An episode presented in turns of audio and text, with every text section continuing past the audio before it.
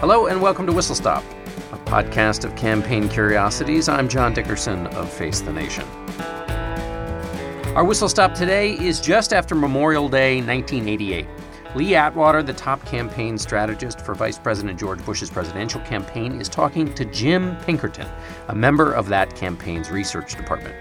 George Bush is 16 points down in the polls to Michael Dukakis, the Democratic governor of Massachusetts. Bush had once been up by a handful. To change this dynamic, Atwater, who grew up in Aiken, South Carolina, hands Pinkerton a 3x5 card and says, You get me the stuff to beat this little bastard. And I want you to put it on this card. Use both sides. I did not grow up in Aiken, South Carolina. Pinkerton came up with seven entries for the 3x5 card. Dukakis' national defense positions, his records on taxes and spending, the pollution of Boston Harbor, his position on the death penalty, his position on the Pledge of Allegiance, and to mandatory sentences for drug offenders. Of course, the longest and most powerful item on the card was Dukakis' policy on prison furloughs, including one case in which a murderer named Horton got a furlough from a Massachusetts penitentiary and on his weekend of liberty attacked a couple in Maryland, raping the woman and stabbing her fiance.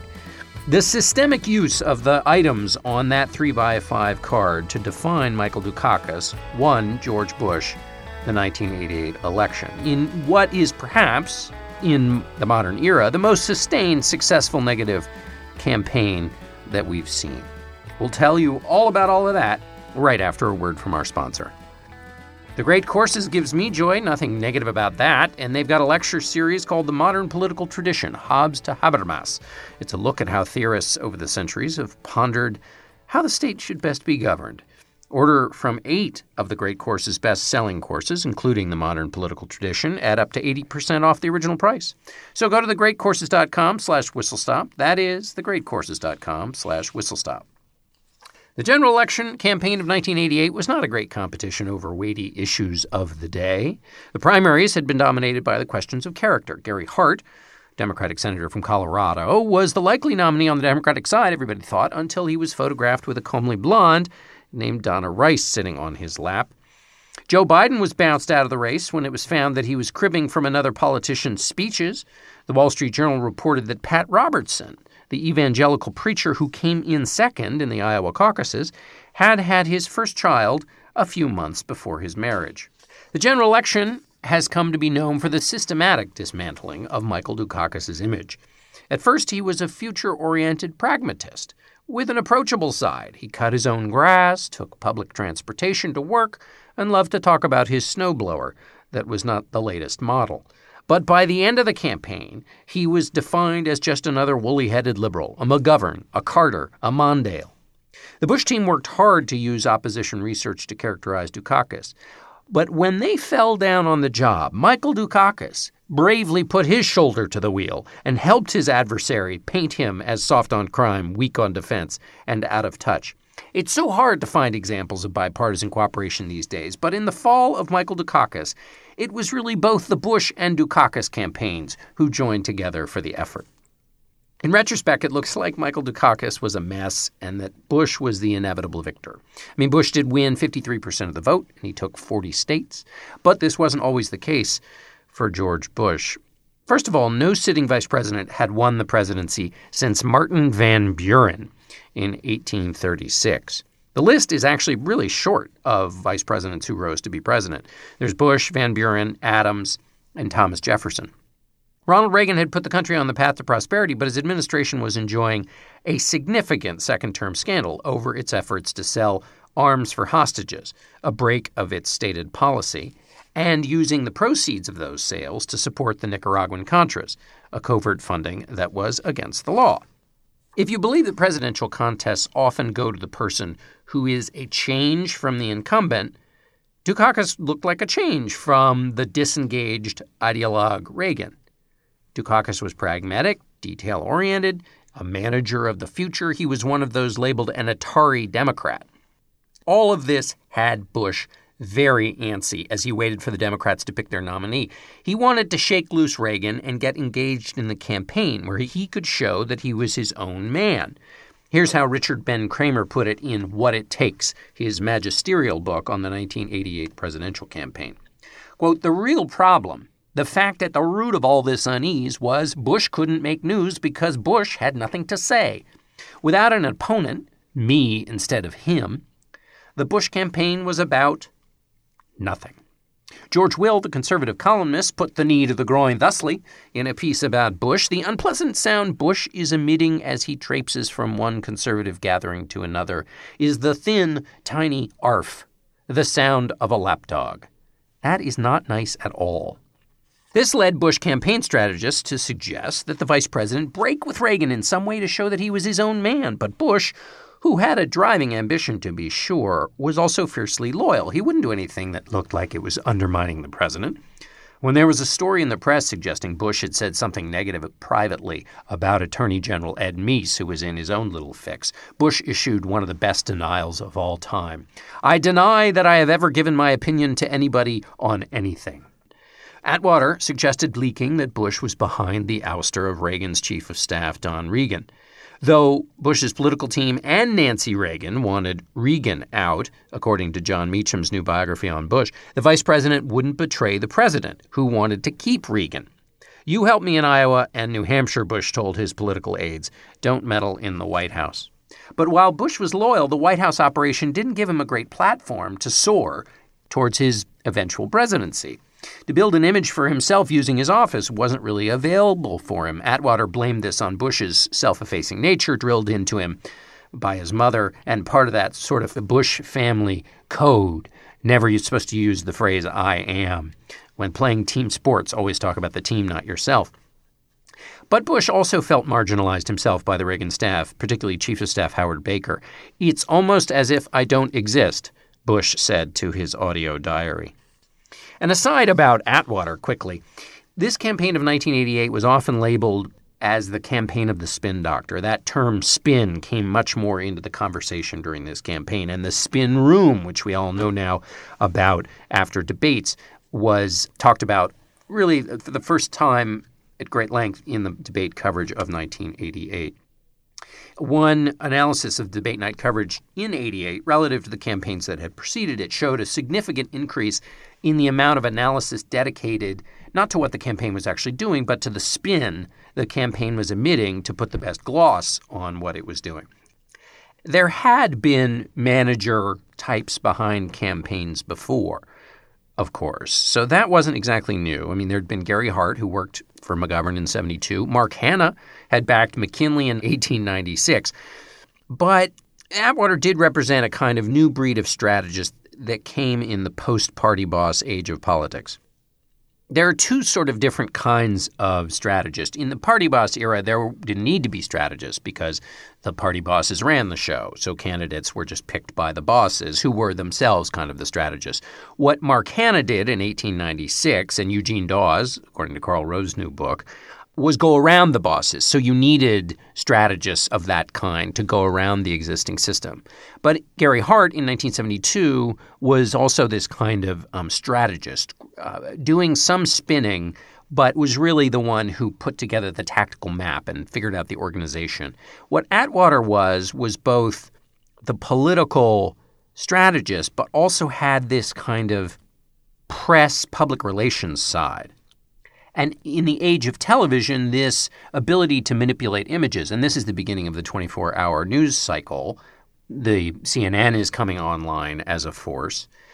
The role of the image shaper becomes more important. Of course, Michael Deaver had played this role for Reagan, and Bush's team then was kind of modeled on that. He had Atwater and Roger Ailes, the conservative guru who would later take the helm at Fox News. Their talent was for using focus groups and the tactics of marketing, as I said, the public relations spin, which itself also wasn't exactly a new phenomenon. In 1962, Daniel Boorstin wrote a book called The Image, which talked about pseudo events, events like press conferences and presidential debates, which are manufactured just in order to be reported. They're not an event that people then go and report on. They're an event created to create the reporting. So Atwater and Ailes were an evolution, but they took it to a new level. They would succeed in dispelling one of Bush's image problems, but would achieve their real greatness in the negative image they put forward of Dukakis. But now back to Bush. His identity crisis went beyond being merely seen as an appendage to Ronald Reagan or of Ronald Reagan. He was seen as a wimp, a word that followed him around like a kick me sign. The idea that Bush was somehow weak had come up early in strategy sessions, although his advisors phrased it as the problem being that he was not being seen as his own man. But where it really burst into public was on a Newsweek magazine cover in October of 1987. On that cover, the images of Bush piloting his motorboat, a sturdy gaze on his face as he fixes his jaw against the wind and adversity, the determined jut of purpose and resolve on his face. And then there's the headline Fighting the Wimp Factor. Ouch. Inside, the, the story is brutal. Anyway, inside the, the billboard graph of the story uh, says Bush suffers from a potentially crippling handicap, a perception that he isn't strong enough or tough enough for the challenges of the Oval Office. A brief other aside when you see the candidates now on the campaign trail, particularly on the Republican side, gesticulating to show how strong they are, uh, you can kind of tie a line or throw a line back to this notion of being not strong enough for the office. This, of course, this notion of wimpiness, this notion of a man bare chested on horseback taking on all comers, will echo again when we talk about Dukakis and his effort to show that he was a strong commander or could be a strong commander in chief. The charge was a little crazy when you apply it to Bush. I mean, he had been shot down as a pilot in World War II. By the way, his plane was hit, then he finished the bombing run, then ejected from the plane in a parachute. you cannot do that if you are a wimp. It's against the code. He also ran the nation's spy agency. The um, the CIA was in China during a pretty hectic period. These are not jobs for patsies. And he was a man of athletic skill. He played baseball at Yale.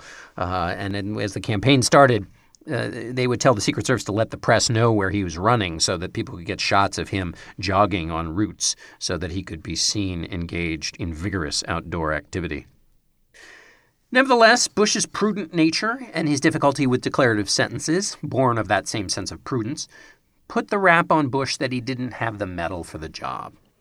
So this was a real challenge for Bush's image meisters to help him fight the image that he was a wimp, and so they hatched a plan. It came in January of 1988. Big moment interview with Dan Rather. It was essentially a pre rehearsed fight.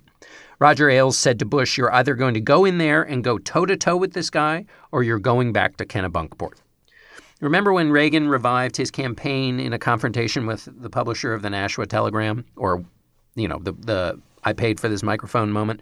Well, Bush was essentially going to do that for himself if everything went right in this live interview with Dan Rather. And the Bush men insisted that the interview be live so that if there was this confrontation they were structuring, it couldn't be edited out.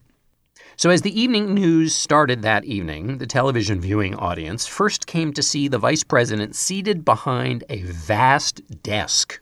In front of him was a large gavel. Behind him hung a dark oil painting with an ornate frame.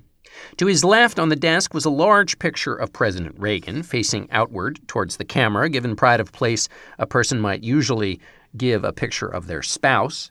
To his right was a television set on which Rather could be seen. The room was Bush's ceremonial office in the Senate. The vice president is the president of the Senate, hence the gavel. But it was a display that made him look like the head of a junta that had come to power in some country you've never heard of. Here's how the bickering gets started. And you've impugned the, uh, my integrity by suggesting with one of your little boards here that I didn't tell the truth about what, what uh, Felix Rodriguez. You didn't accuse me of it, but you made that suggestion. And other people were in the meeting, including Mr. Nick Brady, and he has said that my version is correct. And so I find this to be a rehash and a little bit, if you'll excuse me, a misrepresentation on the part of CBS who said you're doing political profiles on all the candidates, and then you come up with something that has been exhaustively looked into. The two men went back and forth down the rabbit hole. It was live, and so the exchange was really ragged. But here's a key bit. And I've answered every question put before me. Now, if you have a question, I do have one. Please. I, I have one. Please You have said that if you had known, you said that if you had known this was an arms for hostages yes. swap, that you would have opposed it. You also said exactly. that, that you did me, not know ask, that May you, I answer that? That The wasn't right- a question. It was yes, a statement. It was a statement. Let I'll me ask the question the if I may president first. created this program, has testified or stated publicly he did not think it was arms for hostages, and That's it was only later that, and that's me. Bush says he didn't know it was an arms for hostage deal, but we know now from Bush's diaries and Jon Meacham's book, Destiny and Power, that the truth is something different. Here's what Meacham writes The record is clear that Bush was aware that the United States, in contravention of its own stated policy, was trading arms for hostages as part of an initiative to reach out to moderate elements in Iran. Bush even talked about this in his audio cassette diary. I'm one of the few people that know fully the details, Bush said. It's not a subject we can talk about. Secretary of State George Shultz and Cap Weinberger, who was the Secretary of Defense, had been in meetings with Bush where they argued against the arms for hostages swap, but where Bush had sided with Reagan in approving the swap.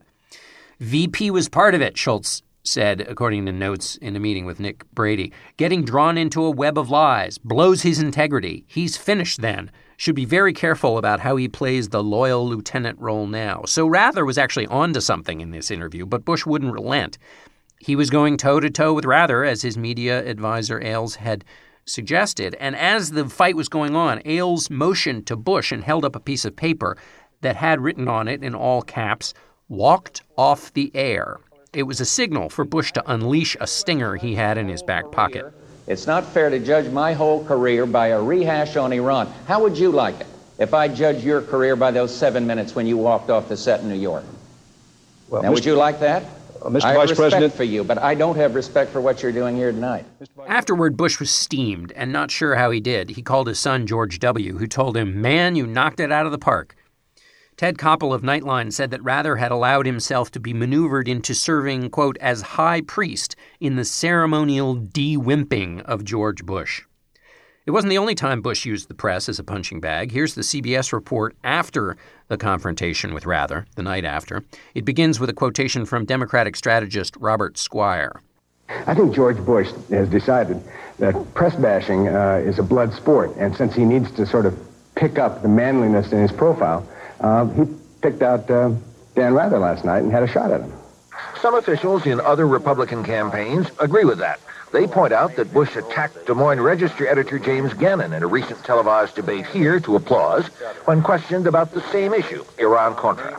And you, your paper today, had that question raised as if I hadn't answered it. And I resent it, frankly, and I think that you owe me now.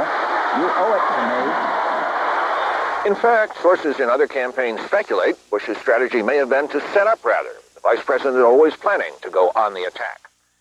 This orchestration of a campaign moment was designed to reframe Bush's weakness. And it'll be important. It'll be a bookend, really, from when we later get to Dukakis's effort to reframe his toughness in the general election.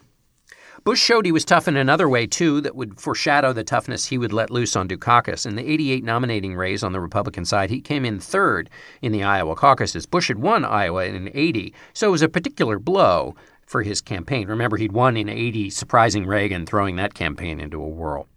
That meant Bush had to revive things in New Hampshire. And to do so, he was going to have to go negative on Bob Dole, who had won Iowa. Bush's advisors, Ailes and, uh, and Atwater, created an ad called Senator Straddle. And here's how Richard Ben Cramer writes about that ad. It wasn't pretty. Every time Dole showed up on the screen, there were two Dole faces, two faced, pointed towards one another with the word straddled across the screen. The INF, the oil import fee, then taxes. On taxes, the screen said straddle, present tense, which faded out to taxes. He can't say no. The voiceover said Bob Dole straddles, and he just won't promise not to raise taxes, and you know what that means. Bush said, God, this is awful. But Bush was the only one who had made a no new taxes pledge, and so this was a way to distinguish himself from Dole in the tax sensitive Granite State. Remember that even the hint of a tax increase had hurt Reagan in New Hampshire when he campaigned against Ford in 1976. Bush didn't want to run this ad at first. He kept putting it off. But in the end, he ran the hard hitting Senator Straddle ad, and the average New Hampshirean, which isn't even a word, uh, Granite Stater, the average Granite Stater with the TV would see Bob Dole made into that two faced liar 18 times over the next 60 hours, according to one account. If the Rather confrontation was public proof that Bush wasn't a wimp, the use of his ad against Dole was proof that he could play hardball when it was required. It seems hard to imagine that a single ad could turn the tide, but the popular tale is that the ad changed the course of the election. Again, this is another one of those moments where the election may very well have been trending in that direction anyway, and the ad just became the symbol that our understanding gets driven through. It was such a blow after Dole lost New Hampshire that he famously took a shot at Bush on the air. The two men appeared on NBC together after the campaign returns came in. Tom Brokaw asked Bush if he had any message for Dole. Vice President wished him well. Dole was asked the same question Did he have a message for Bush? And Dole said, Tell him to stop lying about my record. So, how Bush defined Dole gives us a little window into how he would go on to define Dukakis. At the Democratic Convention in Atlanta in the summer of 1988, Dukakis and the Democratic crowd portrayed Bush as weak and ineffectual subordinate to Ronald Reagan. In his speech, Ted Kennedy listed what he saw as a series of shortcomings of the Reagan years, and then after each one would ask, Where's George? And soon the crowd was chanting, Where's George? James Baker, the Bush strategist, writes in his memoirs, They ridiculed him both as a public figure and a human being. If that's how they wanted to play their hand, more power to them. The irony, however, is that many of the same people who jumped from their seats, writes Baker, to cheer these mean spirited attacks would later whine about George's campaign being too negative. Baker and others are revising history a little here. Of course, it's helpful to spin that Bush ran a tough campaign only as a counterpunch to the tough Democratic convention. But the Bush team had not been pushed into being tough on Dukakis because the Democrats had been tough on the vice president at their convention. They'd planned to run a campaign to define Dukakis because they couldn't define George.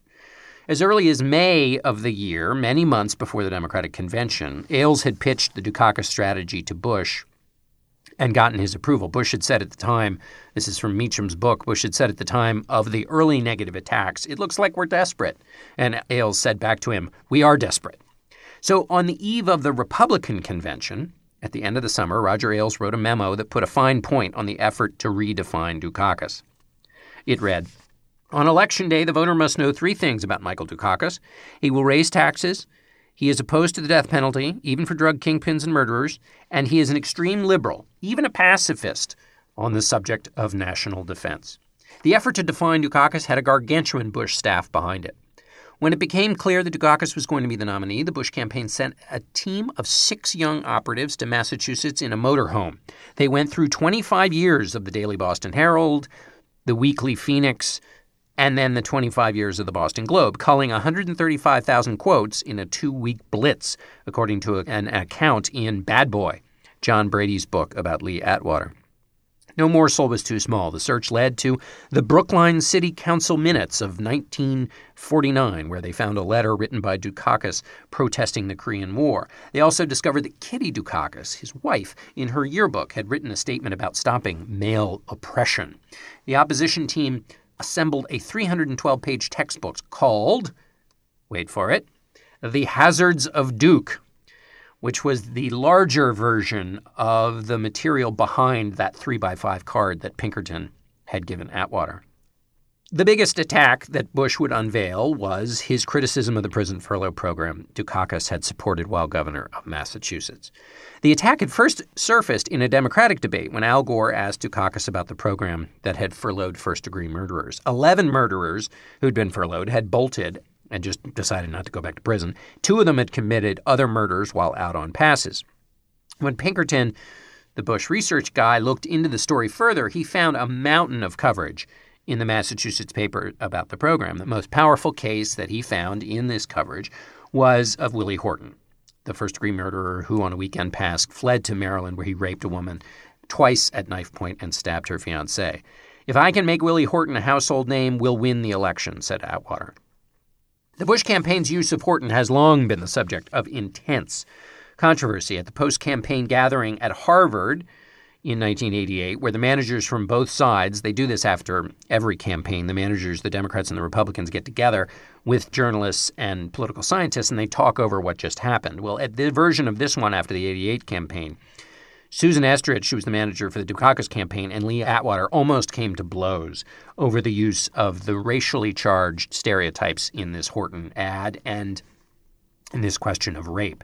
Estrich pointed out that she herself had been uh, a victim of rape. What's clear is that the Bush team wanted to make Horton an issue, but the mugshot image of Horton, this is the real incendiary thing which became associated with the story, was that use of the mugshot was clearly meant to stir racial fears, but it never appeared in a Bush ad. It appeared in an ad by a super PAC that was supporting Bush, but the Bush team said they didn't know about it, didn't know it was coming, although there were the people who in the super PAC had worked for Ailes Ailes loved the attack in general, but he makes the case that the campaign would never have wanted to use the image, and indeed, in their own ads, chose not to use the image because they thought that would turn what was a crime story into a race story, and that would diminish its effectiveness for Bush. So Ailes argues they would never have wanted to use the image.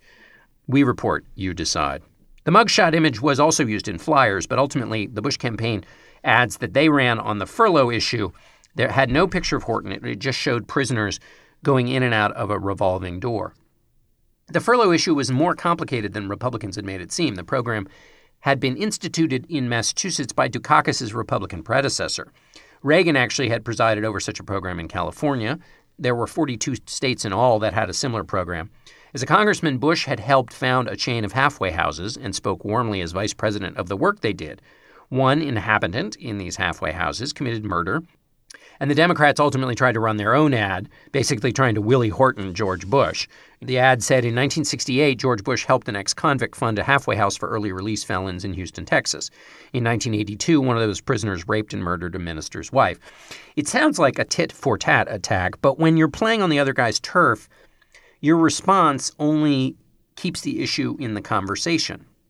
And when it's a conversation that isn't good for your party, you're losing. And in the end, that what that is is basically it's a it's about issue control, and that's what the Horton ad may very well have been in the end for Dukakis. It was easier to imagine that a Democrat was weak on crime because that's what people already thought about Democrats, because the party was associated with the inner cities and African Americans. So even if you're debating the finer points of the argument with the other party, you're getting hurt because people think if it's a conversation about crime, Democrats are going to be on the losing end. In early August, rumors surfaced that Dukakis had been treated by a psychiatrist, which is why he wouldn't release his medical records. John Sununu, who would become Bush's chief of staff, told reporters to go look into it. When President Reagan was asked at a press conference about the issue, he said he didn't want to pick on an invalid Reagan quickly apologized and said he was just joking, but Democrats thought the joke was a calculated effort to ignite the false rumor and spread it around Washington. The Dukakis had been treated for depression. At this point, you can refer to the Eagleton affair in your whistle stop workbook. Um, politically, the smear worked, though, because while the allegation was totally false, it forced Dukakis to hold a press conference with his doctor to deny that he'd been treated for depression. As we march through the systematic effort by the Bush campaign to paint Dukakis as an out of touch liberal, they commissioned focus groups in which they showed the furlough attack was working, turning off voters to Dukakis and turning them towards Bush. Also, Dukakis had vetoed a bill requiring public school teachers to lead students in the Pledge of Allegiance. This was more evidence the Bush people were pushing that Dukakis was out of touch with the mainstream. Bush also referred to him on the stump as a card carrying member of the ACLU, the American Civil Liberties Union, a phrase that cleverly re evoked the McCarthy era charges of subversion. The focus groups they used showed all of this stuff was working. And while Bush was painting Dukakis as the other, he was wrapping himself in flags and apple pie, which is very gooey. He visited uh, Findlay, Ohio, which is known as Flag City, and a flag factory in New Jersey. Don't you think it's about time you came out from behind the flag, Dukakis said, and told us what you intend to do to provide basic health insurance for 37 million Americans? Dukakis said this was going to be a campaign about competence, not ideology. But it didn't turn out that way. What would make Dukakis even easier to beat, writes James Baker, was that his campaign apparently didn't understand the importance of symbolism in American life and American politics.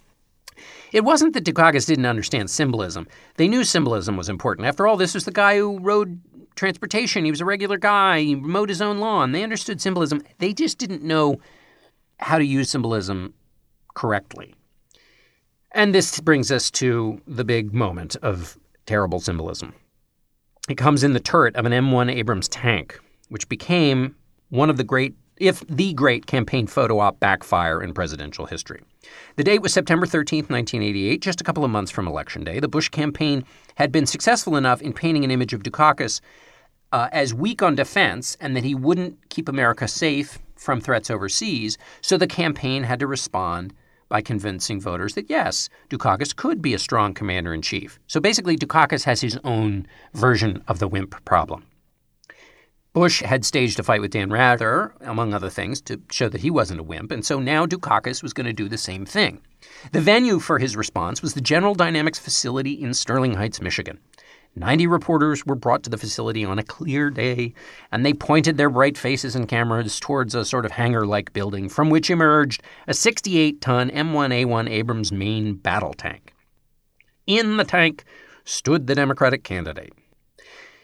He was seen in two ways. One, without any headgear for the first round of the photo shoot, but then for safety reasons, when the tank was moving across the field, as it might in battle, Dukakis put on a tank commander's helmet with his name across the brow. He stood through the hatch, shot smiles, and pointed forward with his finger. Was not a commanding image. He either looked like someone trying to be something he wasn't, or he looked like just exactly who he was, which means the man known for pushing his own lawnmower had no business jostling around in a tank. The reporters brought to witness the event were doubled over in laughter, according to a story in Politico by Josh King, devoted to deconstructing the moment as the worst campaign event in history. Nice event, one staffer said to the advance man in charge. It may have cost us the election, but besides that, it was great. The next day, the lead in the New York Times read Forget John Wayne and Clint Eastwood. Forget Rambo. Meet Macho Mike Dukakis.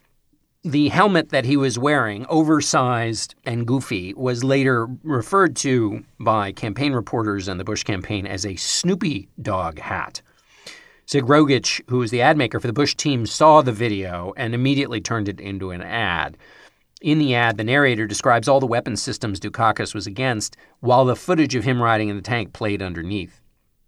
The ad ran during the third game of the World Series. So, even though this happened in September, they didn't run the ad till later, knowing that it was powerful. They wanted to knock him at the end. As the campaign wore on, things got desperate.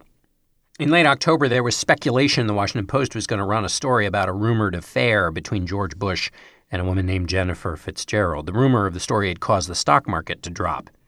When asked about it, Dukakis campaign manager Donna Brazile said, I wasn't on the stock market yesterday, but I understood they got a little concerned that George Bush was going to the White House with somebody other than Barbara. I think George Bush owes the American people to fess up. There was no Washington Post story, and Brazile had to resign after the remark. Dukakis called Bush to apologize. This was the second such episode. During the Democratic primaries, Dukakis had fired his close advisor, John Sasso, when it was learned that he'd been behind the press leaks that had helped reporters find the dirt on Joe Biden's exaggerations and plagiarisms. And while Dukakis was trying to stay clean in public, that didn't mean that there wasn't work going on behind the scenes. And this just gives you another sense of uh, how kind of dirty it can get. George Stephanopoulos writes about being on the rapid response team doing the remarkably ineffectual job of rebutting the Republican attacks. But late in the race, a federal prisoner named Brett Kimberlin was telling reporters he once sold drugs to Dan Quayle, Bush's pick for the vice presidency, and that Quayle might have sold some of those drugs himself. Further rumors suggested that years earlier, a grand jury examining the evidence had covered it up under pressure from prosecutors close to Quayle's family. Stephanopoulos writes If I could find the disgruntled grand jurors and convince them to talk, we'd win, and I'd be a hero. So I bought a plane ticket to Indianapolis and holed up in the airport Holiday Inn with photocopied courthouse records. After a day of cold calling people who had no idea what I was talking about, I knew I was on a fool's errand. My sleuthing wasn't illegal, just criminally incompetent and a little slimy. I suppose we would have used the information if it were true, but how naive and desperate could I have been to believe that I would uncover last minute bombshell that every news organization in America had missed. The next assist Governor Dukakis gave George Bush came on October 13th at the presidential debate. The first question from Bernie Shaw of CNN was to Dukakis Governor, if Kitty Dukakis were raped and murdered, would you favor an irrevocable death penalty for the killer? No, I don't, Bernard, and I think you know that I've opposed the death penalty during all of my life. Uh, I don't see any evidence that it's a deterrent, and I think there are better and more effective ways to deal with violent crime. We've done so in my own state, and it's one of the reasons why. The question had nothing to do with the actual job of the presidency, and it was basically a gimmick. The three female journalists on the panel, Ann Compton of ABC, Andrea Mitchell of NBC, and Margaret Warner of Newsweek, had tried several times to dissuade Shaw from using Kitty Dukakis' name, but never mind. He asked the question anyway, and Dukakis' answer was basically seen as cold and unfeeling. He went on a good deal longer than the clip that I've played, talking about how he would fight the war on drugs, giving a very boring policy, a thorough but boring policy answer. It was what you might actually want a president to do, which is to have beliefs that were unshakable by personal emotion and impervious to the gimmick question. Whatever. That's not what debates are about. And it was another confirmation that this man who had supported a prison furlough program was so ideological and out of touch with reality that he gave this boring answer to an emotionally charged question. In the end, Michael Dukakis lost big to George Bush, who defined him relentlessly, and Dukakis couldn't regain control of his own narrative. It's not like he wasn't warned, though. In Bad Boy, the story of Lee Atwater's life, John Brady writes that Pug Ravenel, a Democrat who lost to Atwater in South Carolina campaigns, wrote to the Dukakis campaign early on, and, and his letter said, my very strong belief is that Lee Atwater is the premier negative strategist in American politics. I have the deep suspicion that Atwater will begin hitting Dukakis very early, perhaps even before the convention. If Mike does not respond right away, he could risk having the negatives well set in the minds of Americans before he could begin to change them. So why hadn't Dukakis taken the advice? Well, he wanted to run a positive campaign, at least in public. That's what Dukakis says now. The Reagan years were divisive, and he wanted to give the American people an uplifting message. That's probably part of it, but there was another part, which is that he was the one being defined, which means fighting back to be in control of your own narrative. That presumably could have been done without having to go negative. There's also a theory that gave rise to Bill Clinton's campaign in 1992, which was basically that Dukakis was a flawed candidate. Not, not in the tactics he didn't use, and, uh, but that he was just too liberal for the electorate. So when Bill Clinton ran four years later, he stressed that he was tough on crime and pro death penalty as opposed to Dukakis. In the end, 1988 was seen as one of the most negative campaigns ever. This is the way Newsweek wrote about it. Anyone who felt good about American politics after the 1988 presidential campaign probably also enjoys train wrecks, or maybe a day at the beach watching an oil slick wash ashore. Was it objectively more negative? Campaigns are always negative in some degree, but the political scientists didn't find that by the measure of the ads run that this was a particularly negative campaign. But that may not be that helpful. Uh, there was a great deal of coverage in this campaign of the tactics used in 1988, which meant there were a lot more stories about the men who ran the campaign and the negative strategies they were using than there perhaps had been in the past. It was called the Year of the Handler. And so it seemed like a nastier campaign because, regardless of the number of the ads that were used, the press talked about the nastiness more. Uh, and therefore, it was more in the conversation.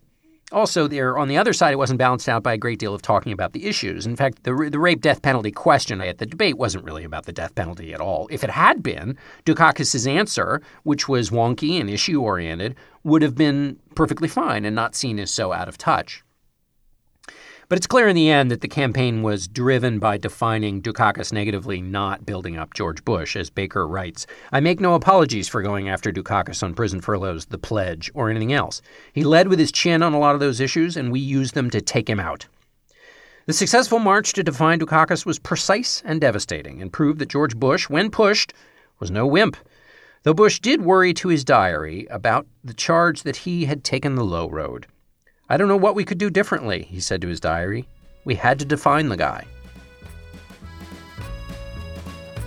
We'd love to hear what you think of Whistle Stop. Send us an email at whistlestop at slate.com. And also leave us a review in the iTunes store. It helps us spread the word. Thanks to our sponsor this week, The Great Courses. Remember the modern political tradition, Hobbes to Habermas. That's Jurgen Habermas. Order from eight of the best selling courses from The Great Courses, uh, including the modern political tradition. You get up to 80% off the original price. Order today. Go to thegreatcourses.com slash whistlestop. That's thegreatcourses.com slash whistlestop. Our producer is Tony Field. Our executive producer is Andy Bowers. Whistle Stop is a part of the Panoply Network. Check out the entire roster of podcasts at itunes.com slash panoply. Our Whistle Stop Crackerjack researcher is Brian Rosenwald, who cannot be defined by any negative attacks. He is all solid gold. I'll be back in two weeks. Thanks for listening. I'm John Dickerson.